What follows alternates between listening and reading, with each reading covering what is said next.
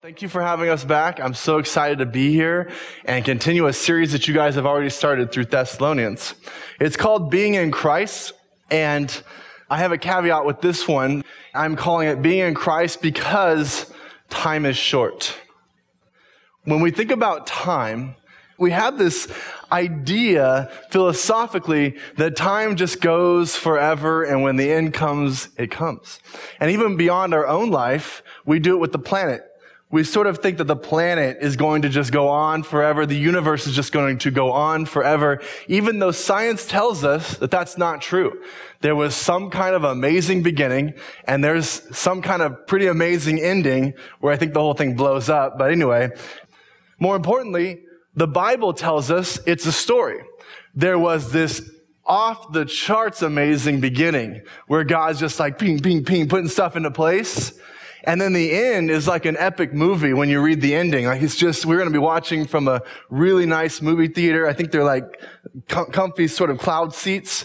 And we're going to watch this incredible movie at the end that's just, wow, we're going to be blown away by it. And we know that it's, there's a story and we're in the middle of it somewhere in the middle in which God says you are part of it. You are players in it. You have an important role within it. And we know we're near the, the end of the story more than the beginning of the story because there's so many things that we used to speculate. This is before my time, probably a couple hundred years ago, about miracles that had to happen because the stuff that they're saying in the end times, that's not even possible. Whereas today we're like, yeah, okay. An atomic bomb could do it in certain parts. Um, the internet could do other parts. How do you see an event all around the world at once? Seemed like something that was far fetched. Now it's like, oh, I just turn on the TV and do that at any moment. Like I go in on mission trips. I have to like put tablets in the water and filter it about through 50 different ways so I can drink it. But they got internet. She's always like, what? How, how do you have internet? And I have to like run the water through 15 processes before I can drink it. So we, we are in definitely near the end more than the beginning. How far in the end? It's tough to say. We don't really know that. But philosophically, we act like we're in some sort of it's going to last forever type of environment. As you jump into Thessalonians, verse 5, uh, actually, chapter 5, verse 2 says this For you yourselves know full well that the day of the Lord will come just like a thief in the night. While they are saying peace and safety, then destruction will come upon them suddenly like labor pains upon a woman with child, and they will not escape. Knowing that we are closer to the end, knowing that it could come as a thief in the night at any moment, and everything is in place for that to happen right now, it should cause in us action. I think that's your first blank in your notes too. It says, uh, there's a blank there, as we know the end of the story. Matt Deeds talked about how amazing it was and how the things are going to happen. Or I should say the amazing it's going to be he talked about all of that. Knowing the end should actually cause action in us today. There is something that we are supposed to be doing because we know the end of the story and we know how this story ends. We know that it is a story and we know that we are part of the story. That makes us very different than most people in this world.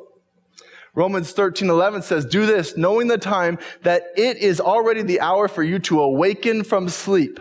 For now salvation is nearer to us than when we believed. The night is almost gone and the day is near. Therefore, let us lay aside the deeds of darkness and put on the armor of light. Knowing how the world ends, knowing how this story comes to a conclusion is supposed to cause action in us. There are responsibilities as our part to play as the story comes to an end. It's a fun part. It's not as bad as you may think. It's actually really cool. Jesus said, no one knows the day or the hour, nor even the angels in heaven, nor the son, but only the father. This means there's no need for us to like panic and be scared because in the next hour, it could be the end of the world. On the other hand, knowing this, we shouldn't be surprised if the end of the world comes in an hour. Wouldn't that be weird? I think it'd be weird. but we're supposed to be ready. So what, what does that mean? How are we supposed to be ready? Thessalonians goes there. Verse 9. For God has not destined us for wrath, but for obtaining salvation through our Lord Jesus Christ, who died for us, so that whether we are awake or asleep, we will live together with him. Therefore, encourage one another and build up one another, just as you also are doing. Here's what's neat.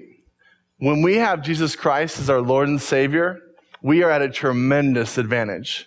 When you have done that, you've come to that place in your life, and maybe you haven't and you're here today, do it before today's over. Because you're at a tremendous advantage knowing that Jesus died on this cross, died and went into wherever, comes back in three days, which we're going to celebrate at Easter, and then we accept him as our Savior, gives us this tremendous advantage because now we know that we are going to spend eternity with him. That we have this incredible retirement plan even if you've never prepared for your retirement here, you've got the big one, which is called eternity, which is kind of a big one, right? Amen? You guys, come on. Come with me. We're going to go on a journey and I want you to come with me. You have this all locked up. So now you get to step back and say, I can truly live today. I can really enjoy today and do what God has asked of me today because I've already locked up the future. I know what that's going to be like somewhat. I know it's going to be good. I know it's going to be really good. And I'm excited about that. But because that's done, I now can truly live in today. And what does he say to this new church that he's talking to right here? He's saying to the church, what I want you to do now, as you wait, because it could come at any moment, what I want you to do Here's what I think, he, I think we think he'd say is I want you to get your M16s ready because we're going to battle. That's not what he says. It'd be weird if he said it here anyway. But what he says is encourage each other and build each other up. What a fascinating thing for God to say. As you wait, what I really want you to do is to encourage each other and build each other up. What a weird thing to say. Not prepare for war because man, it's going to be nuts. It's like, no, I've already finished that war. You can go ahead and read about it if you want. I'll tell you how it all ends. I got people for that. What I want you to do, my church, is to encourage each other and build each other up. I find that awesome.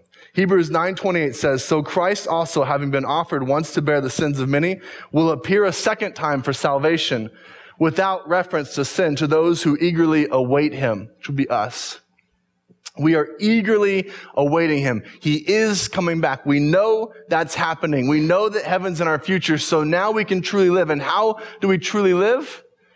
By encouraging each other and building each other up. When I lived in Corona, uh, we, my wife goes to pull that I don't know, the weird one that you pull out of the sink so you can like spray down the whole kitchen. I don't even know what it's for. I guess it's like if you want to come way out here and spray things. Anyway, she's incredibly strong. So she pulls it up and pulls the entire pipe right out of the wall. So water is like all over the kitchen. And this is a Saturday morning and we're, we're panicking. I run, turn off the water, call a plumber that's just the first one I can find in the, you know, I want to say phone book, but I didn't have a phone book. It's Google or something. And this guy shows up within 15 minutes, which was amazing. He walks into the house, sticks some kind of Kleenex into the pipe, hands me a bill for $200 and says, all right, you're done. I'll come back Monday and fix it.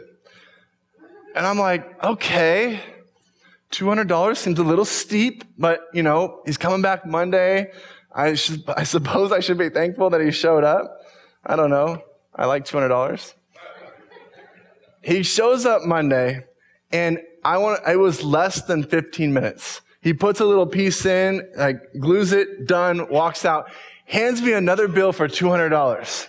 And I'm like, dude, I thought the other $200 was for this. He's like, no, you're lucky I even showed up on Saturday. I'm like, to put the Kleenex in the hole? I could have put Kleenex in the hole. I, I paid him because I'm a nice guy. And I turned to my wife and I said, never again, never again will I just assume I don't know what I'm doing. Because I have a really big brain, all right? God gave me a brain.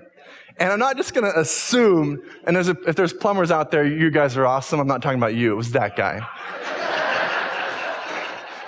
I was just so mad because I'm like, I could have done that. I was watching him because I think I sipped one sip of coffee and he was done. And I'm watching him going, that was not that complicated. Now I've had many of experiences with home repair since, and it, it is difficult. There's been some anger, some emotional moments, but it's not impossible. It is a learned skill, and there's nothing, I'm so sick of us always sort of just assuming we don't know how to do something. When we come back to a subject like this, encouraging each other and building each other up, it sounds pretty simple. That's a very basic concept. And I think we sometimes relegate it out to like, yeah, I do it, but you know, there's other people that are really good at it, so I leave it up to them. We need to stop limiting ourselves and understand that these are learned concepts that the application of this is so important. It may be an easy concept, but we limit ourselves in the application. We're not actually that good at it. And I want to go here and really sort of talk about it. I call it growing grass on rocks because growing grass on rocks is something that's very possible. It's happening all over the world. And people, you know, you can make this happen pretty, eh, you can make it happen. But it's not just going to happen. It's something you sort of have to work at to make it actually happen.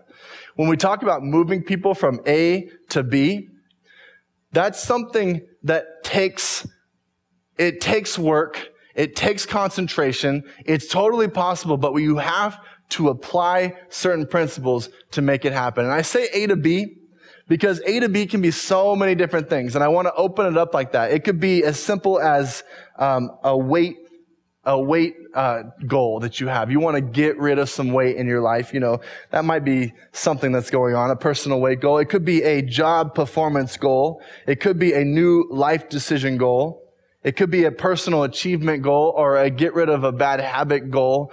We have all these goals in life. We're very good at setting goals, but the application of moving from A to B is where the struggle begins. How many of you have tried to do something over and over again, but it just gets lost somewhere along the way in this process? Here's what's weird. The Bible talks about this. Check out what it says in 1 Thessalonians 5 verse 12.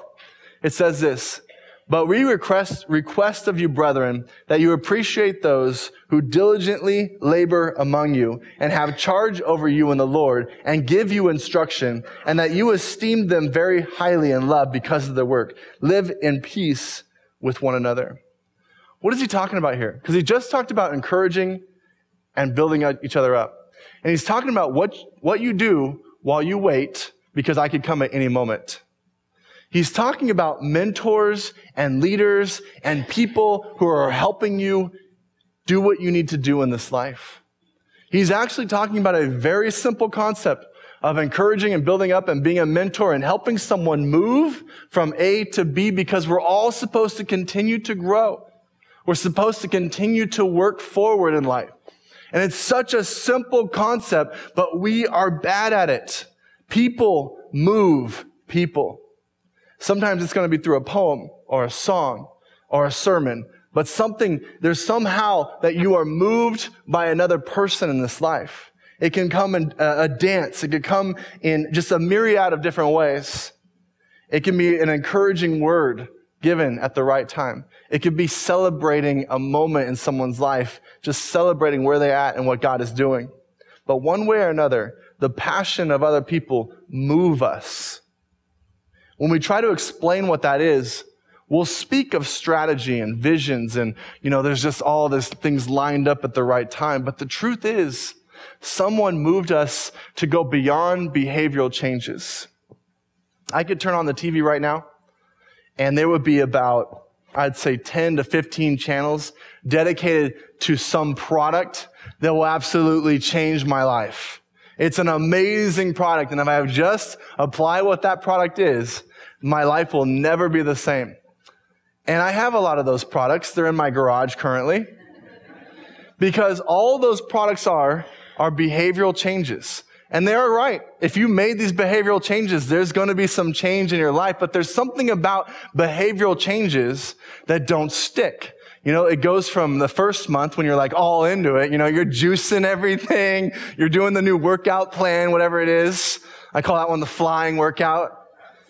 Whatever it is, you're like all into it. And then it sort of stays in the closet a little bit longer. And then it moves to the laundry room, which is a little, you know, that product's starting to get nervous because it's getting close to the garage. Because once it goes in the garage, it's hard to come back from the garage. It's like, oh, it's like one yard cell away from being gone. But it's all behavioral changes. And behavioral changes are not enough. I think of it like an anchor. See, an anchor, when you drop it in off the boat, the boat has the ability to move quite a bit. The boat will, will have behavioral changes above water, but that anchor stays in the same spot.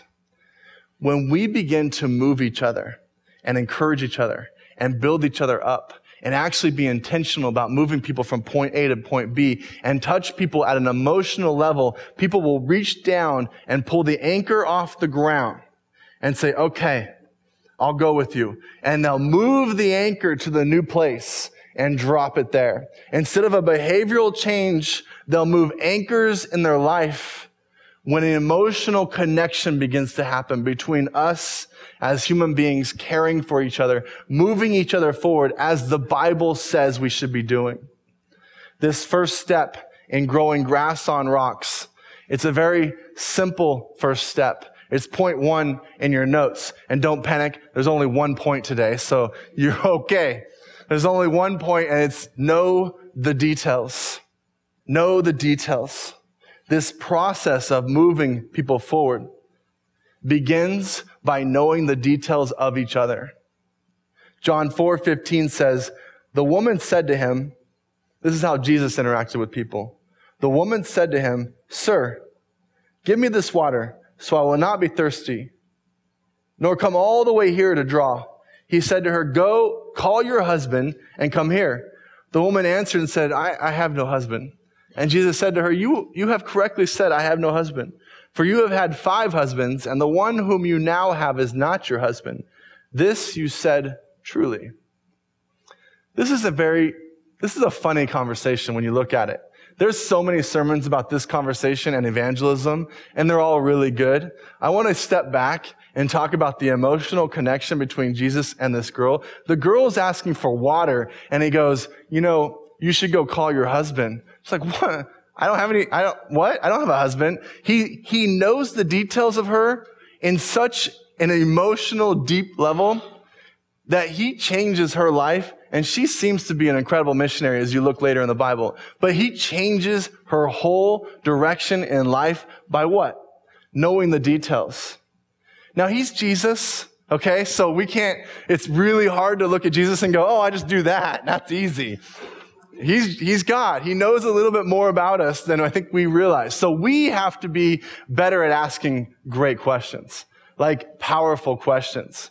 We have to go beyond these simple questions that we're used to. This is the, a lot of you probably did this morning. Hey, how you doing? Good.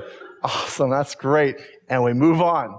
Because if we say, hey, how you doing? The guy goes, well, you know, to be honest, like, whoa, whoa, whoa, whoa. John, are you, oh, I'm sorry, he's calling me. I'm gone. I gotta go. Because we don't want to have that conversation, the conversation where the guy says, well, we're done. That's it. Right? Are you following this? Yeah? I want you to be with me. Are you with me? We have to go beyond how are you doing? Good. Great. We'll see you later. And this is hard. This, this means you have to walk a little slower through the hallways. Because if you say how you're doing, care about the answer.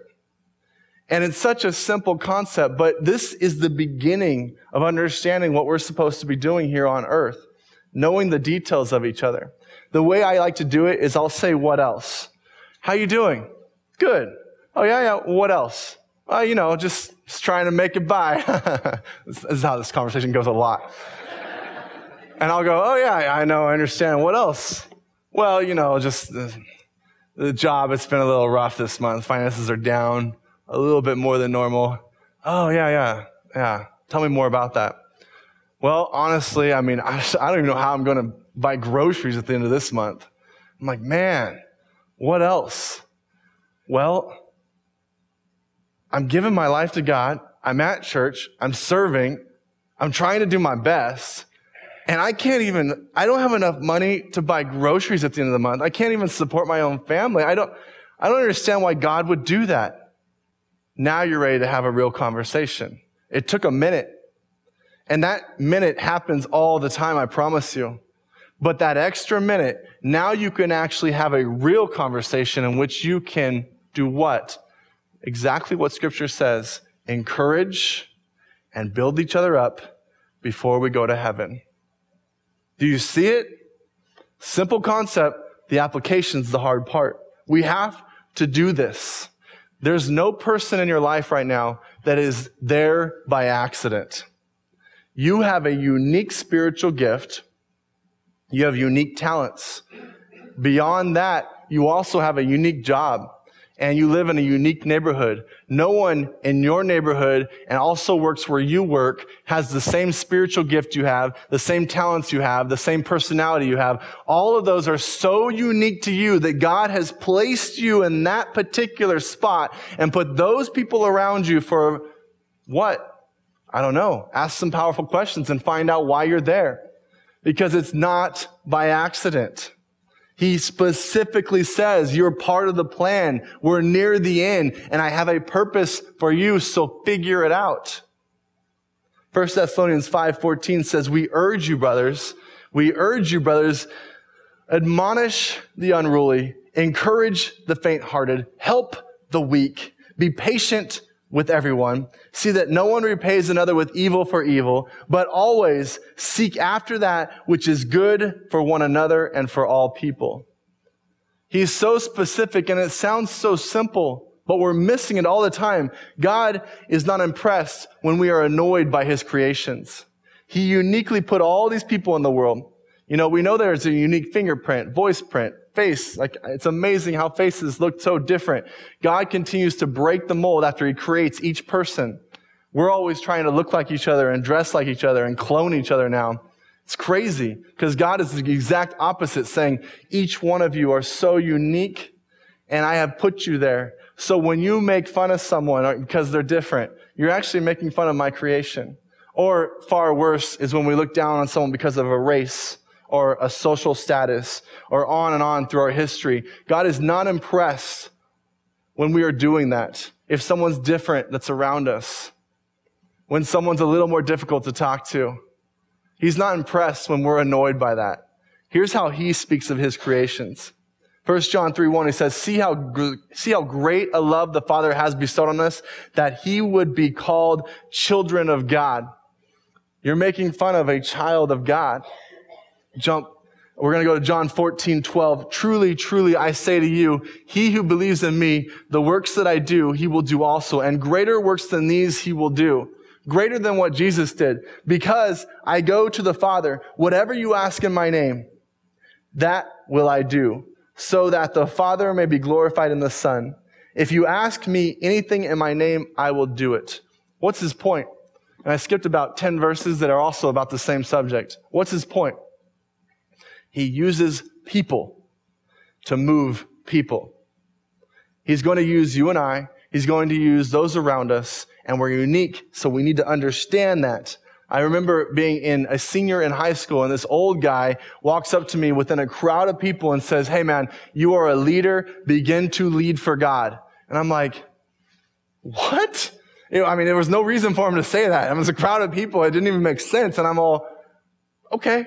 And it changed my life because someone had an encouraging word for me in that moment. And I don't know why. I assume it's God, but it was an amazing moment. And we have to go beyond good questions to powerful questions. A good question is, hey, what, what goals have you set for yourself in life? I can, I can answer that really quick, you know, about one sentence. But a powerful question goes beyond and says, hey, what makes the goals that you have set for your life effective? If we will just reword our questions to be more powerful, we will cause conversation that goes much further.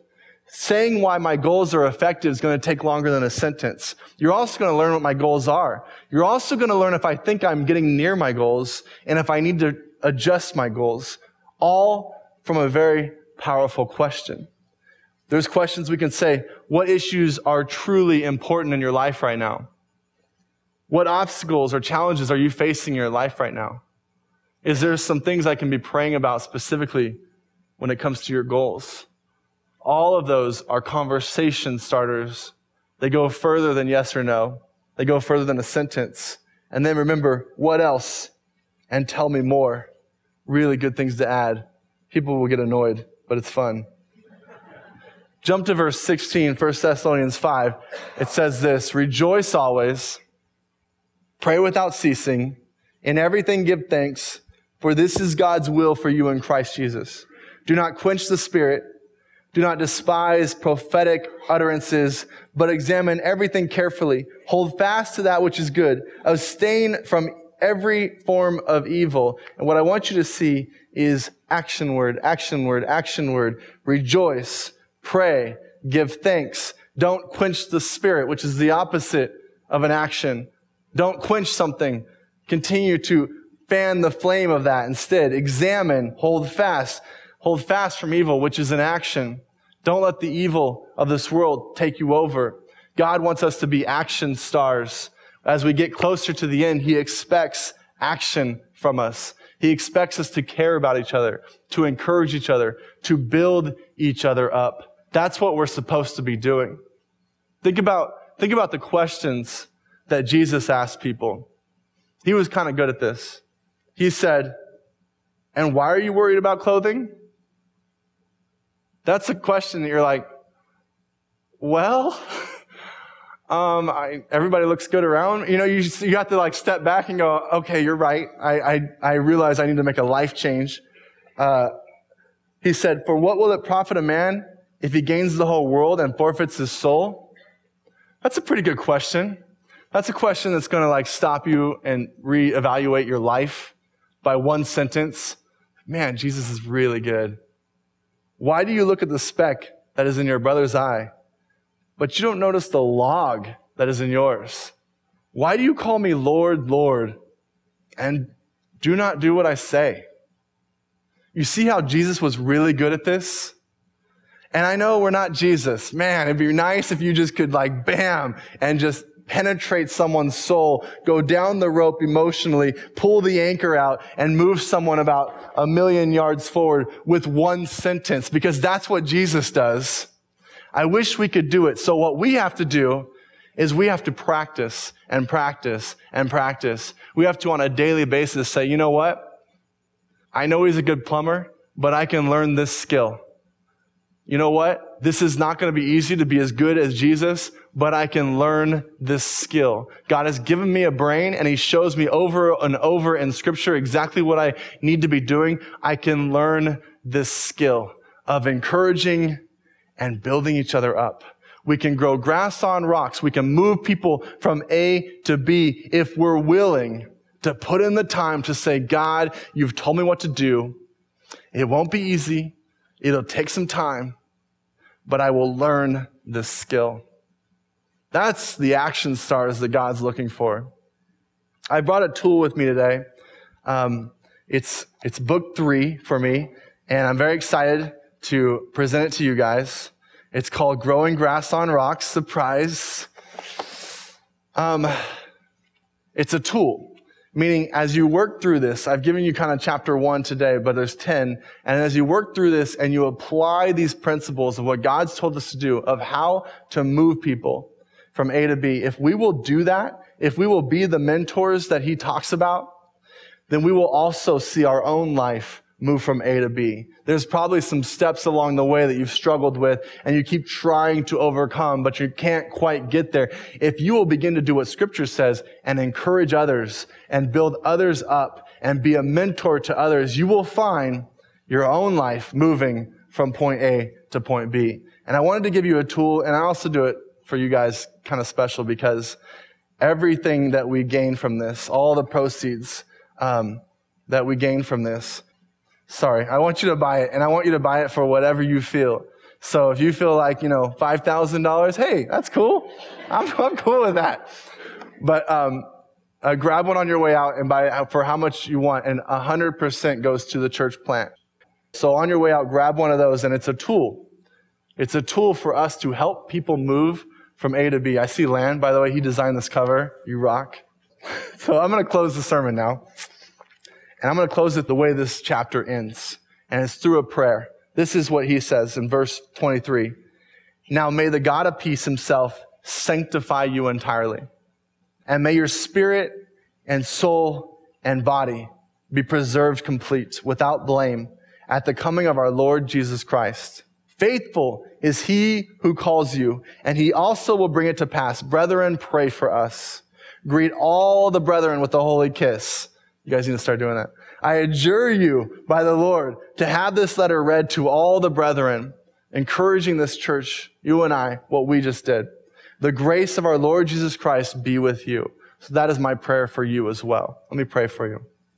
God, I do pray this same prayer on this group, that they would love each other, that we would care for each other, encourage each other, build each other up as the church, this young church that's being talked about in Thessalonians.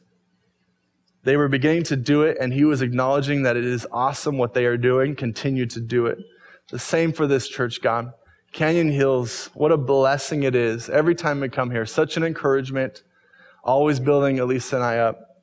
I pray they would do the same for each other, and we would do exactly what your scripture says to be doing, caring for each other, because the day is coming to a close. And any moment, you can return. I'm excited, God for what you are doing. I'm excited, God, that you are reigning. And we just give you our lives completely, Lord. In Jesus' name, amen. Amen.